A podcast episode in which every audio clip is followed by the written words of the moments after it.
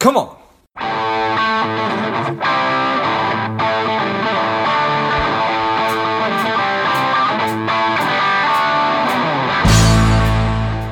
I've been asked by so many people over the past couple of years about how do I start a podcast that I've developed and released a course that will teach you exactly how to do that step by step from figuring out the kind of show that you want to have to understanding how all the technology works behind it, and then how to get great guests and uh, keep the thing moving and how to grow it. So, if you're interested in that, check it out. You can go to georgegrumbacher.com forward slash podcast course, and you'll find it there. You can just go to the website. I'll also list that in the notes of the show. Welcome to Money Savage, a savage approach personal finance. This is George Grumbacher, and the time is right. Welcome to today's guest, a strong and powerful Rachel Richards. Rachel, are you ready to do this? Absolutely. Excellent. Let's do this. Rachel is a best selling author and finance guru. Her new book is Passive Income Aggressive Retirement, and I'm excited to have you on. Rachel, tell us a little bit about your personal life, some more about your work, and why you do what you do. Thanks, George. Um, I'm a lot of things. I'm a former financial advisor. I'm a real estate investor. My husband and I own over 35 rental units in Louisville, Kentucky. Wow. I'm an entrepreneur, um, best-selling author, and then I guess what people find most intriguing about me is that last year at age 27, I quit my job and retired, and I'm now living off over $10,000 per month in passive income.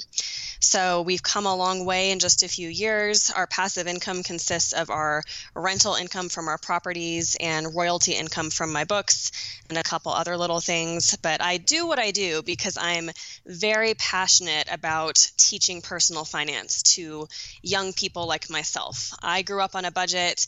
I didn't ever want to be constrained by money. And I think that we are in a financial education crisis, which is why I'm so passionate about educating other people. Well, that's all awesome stuff right there. Congratulations on your retirement. Thank you. that's that. Uh, I'm sure that that kind of sounds funny to, uh, to, to to to hear. Not that you've retired necessarily, because I know that you're still working and, and, and having an impact. But it's pretty cool to, I, I guess. Well, I'll just I'll instead of putting words in your mouth, uh, it's got to be neat to be able to do whatever you want. Yeah, and uh, exactly. When I say retired, I just mean financially independent, but it is. I mean, my life has definitely changed. It's just so freeing to be able to work when, where, and if you want. Um, and like you said, I'm not. I didn't quit to just sort of sit on my butt. Although some people love to just you know retire and go on the beach, and that's awesome. I just get bored easily, so I, I now spend my time working on what I am the most passionate about, which is my book business and teaching financial literacy. Yeah. So we're certainly not in a time where we're we're lacking for information, right? Because I can probably Google um, how to successfully manage money and get back 80 trillion results. Why? Absolutely. Where, where's where's the disconnect? So here's the thing I, be, I became this person that all my family and friends came to for financial advice throughout high school and college and when I was a financial advisor. And just like you said, I wonder to myself at some point why people weren't reading books or learning on their own or self educating. And then I realized, oh, yeah, personal finance isn't exactly the most fun topic, right? It's boring, it's dull, it's complicated, and it's super intimidating for young people, especially. So then I thought to myself, well, how can I make this topic sassy and fun and humorous and simple? And that's where the idea for my first book, Money Honey, came from. I think the disconnect is just the topic itself. It's just there's a lot of negative feelings around money management. So if you can find a way to just make it fun and accessible for people, it's going to make their learning journey a lot easier. Yeah, I certainly appreciate that.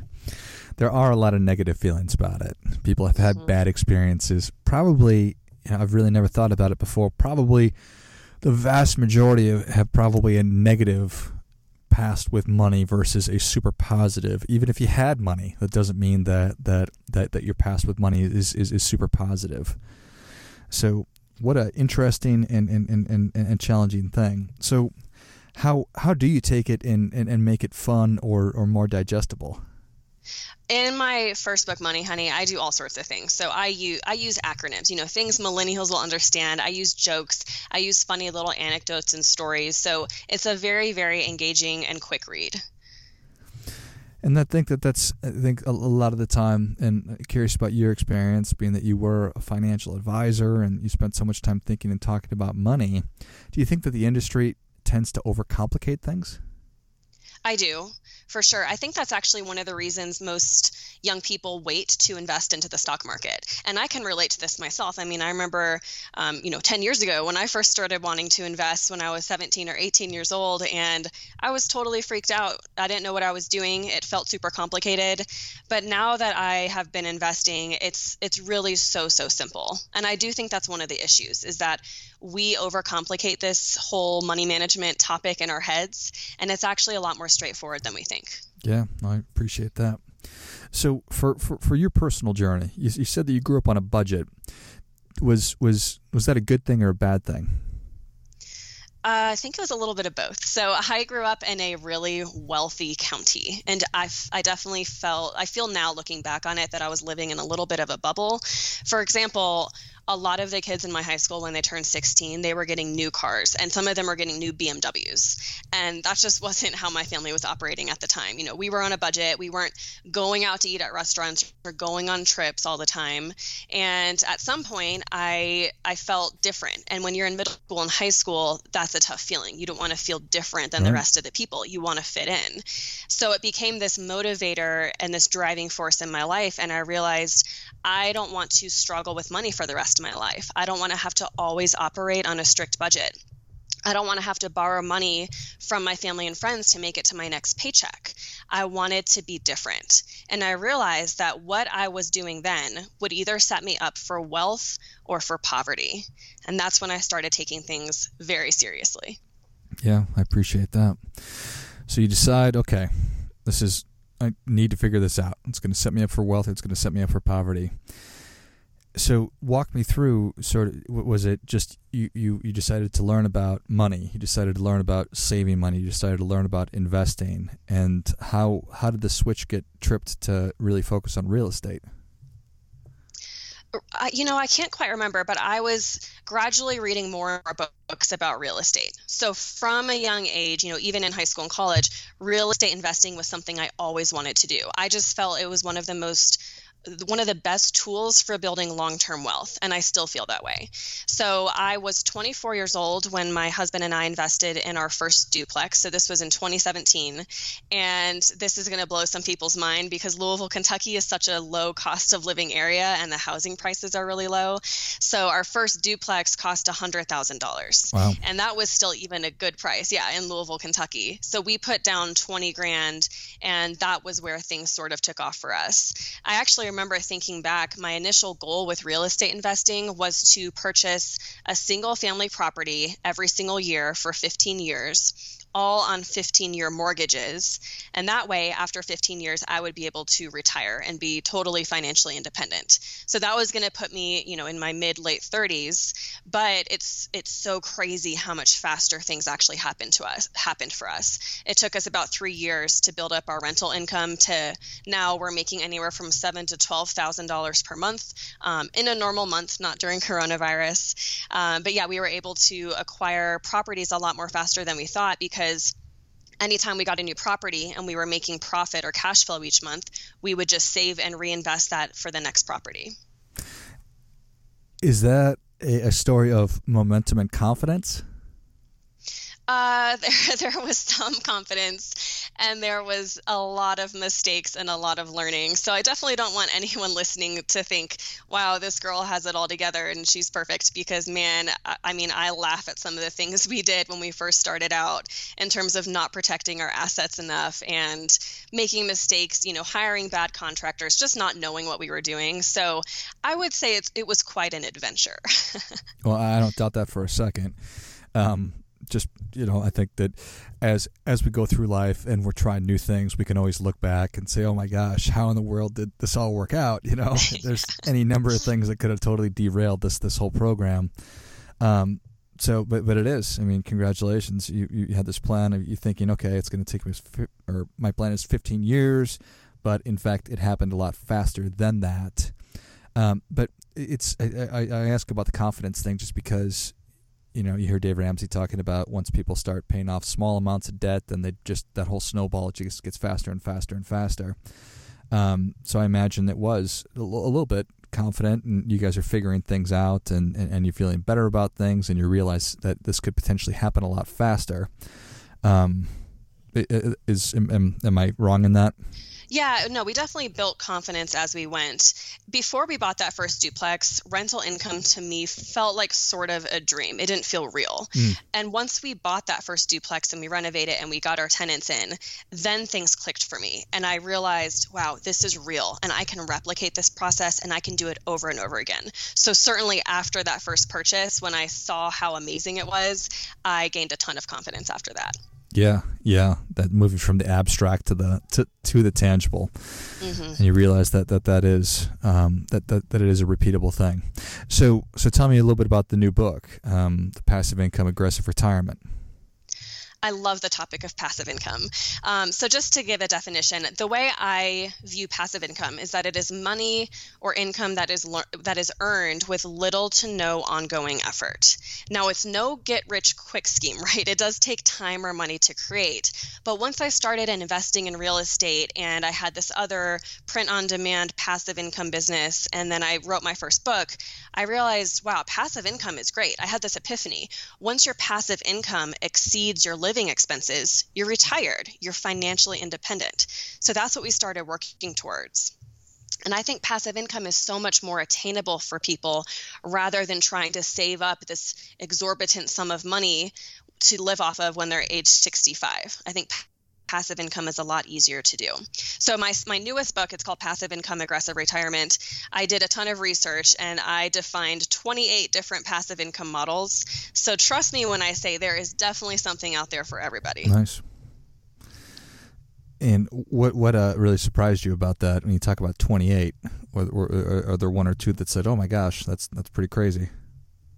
Yeah, there's just so many more than I thought once I started diving into it, and there's so many unique ways for creating passive income. So one, so people talk about rental income a lot. They talk about portfolio income a lot, but there's a lot of other passive income models. For example, I talk about coin operated machines. So things like a laundromat or setting up coin operated laundry machines in apartment buildings or dormitories. Um, things like ATMs, vending machines. Those are really interesting passive income ideas.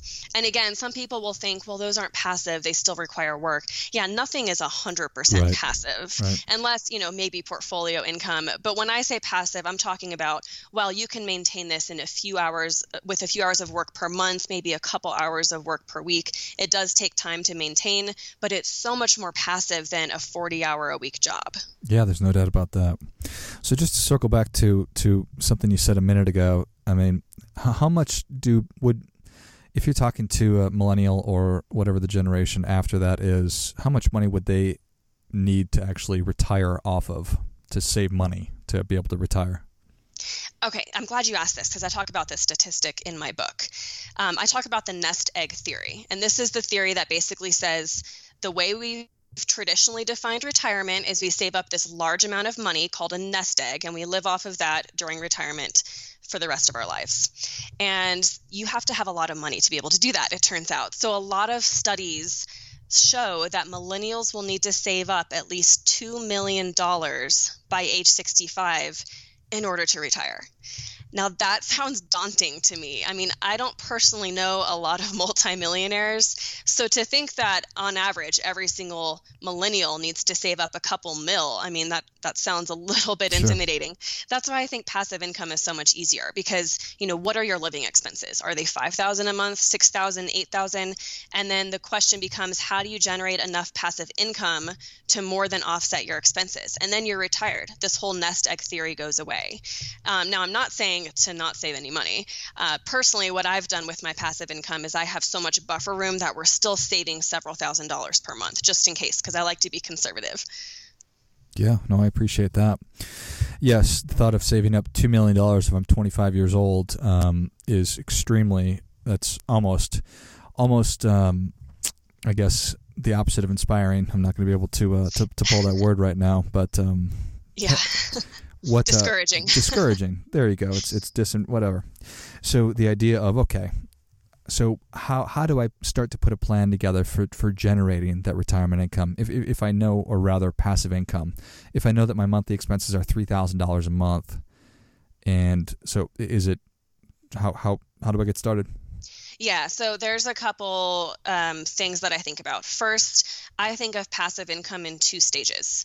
Stage one is when you're creating the income stream, right? Because you don't just snap your fingers and start generating income. Passive income takes either time or money to create. So, stage one could be two months, six months, it could be a year to sort of get this income stream up and running. Then, when you have it going, then you're entering stage two, and that's when it becomes a lot more hands off. So, when you're in stage one, anyone that's starting out is in stage one. The first question to ask yourself is, well, do I have more time or more money? And if you're anything like I was, I would have been like, well, I have neither. I don't have any time and any money. So then the question becomes, well, which one is going to be easier to create? Is it going to be easier for you to free up more time or will it be easier for you to create more money? Because you have to have one or the other or both to start generating passive income. So that's where I would start. Got it. Okay. So ask yourself that question Do I have more time or do I have more money? And then, mm-hmm. okay. And if I decide that I've got more time, then then what? Then you can start looking at the different passive income streams. For example, one that's more time intensive is what I've done. I wrote a book um, or creating an online course, you know, something that you can create once and sell over and over again. That's more time intensive. Something that might require more money would be portfolio income. Portfolio income really just only requires money and zero time. Or if you have a mix, then you consider rental income because you need some money, but you also need to have to research and find the property and get the tenants into place. Got it. That makes sense. And then what is stage two? Stage two is when you have the passive income stream launched. Then you can sort of take a step back and just let that income come in. So, for example, with writing a book or launching a course, you enter stage two once you've launched it and then you can sit back and for example with a book you're just doing minimal marketing efforts each week to continue to get your book out there and get people reading it. Um, same thing with an online course. You know when i think about musicians creating passive income anytime they're releasing a new song or a new album they're in stage one spending all the time creating this and then they launch it and then they enter stage two. Got it. That makes sense. I like it. Well, Rachel, Savage Nation is ready for your difference making tip. What do you have for them? I would say one last tip I want to give is I I hate the advice to take a leap of faith and the net will appear. Um, I don't I don't ever encourage someone to quit their job and to start generating passive income. So if somebody wants to incorporate this in their lives or or really heed this advice, I would say find a way to do this on the side. Um, my husband and I were both working full time jobs. We were doing a rental income on the weekends, and I was writing my book in the evenings. So everything I was doing around my full time job. And I think that's the best way to go about it. And another thing to keep in mind is you don't have to be the number one expert in a field to create a product or service that people want to buy. If I felt like I had to be the number one expert in money management, I never would have written my book because, you know, there's Dave Ramsey, there's Suze Orman. But if you know enough, if you know more than the average person, then you can teach that person and you can turn that knowledge into a passive income generating stream. Well, I think that is great stuff. That definitely gets. Come on. Come on. And I could not agree with that anymore. That is, uh, do not simply take a leap of faith and expect the net to show up. Let's let's let's let's let's put a little plan in place first. So yes, exactly. That. I love it. well, Rachel, thank you so much for coming on. Where can Savage Nation learn more about you? Yeah, so George, I'd love to give your listeners my free passive income bonus kit. This will help them decide which passive income stream to start creating first. It gives them the deadly mistakes to avoid, and um, there's a lot of free resources and tools. So if anyone wants to download that, you can go to moneyhoneyrachel.com slash bonus. Perfect. Well, Savage Nation, if you enjoyed this as much as I did, show Rachel your appreciation and share today's show with a friend who also appreciates good ideas. Go to Money Honey Rachel backslash bonus. Is that right? Yes. Perfect. And get the free passive income kit and get on your way to doing what Rachel described that she and her husband were able to do, which sounds pretty good to me. Thank you again, Rachel. Thanks, George. And until next time, keep fighting the good fight because we are all in this together.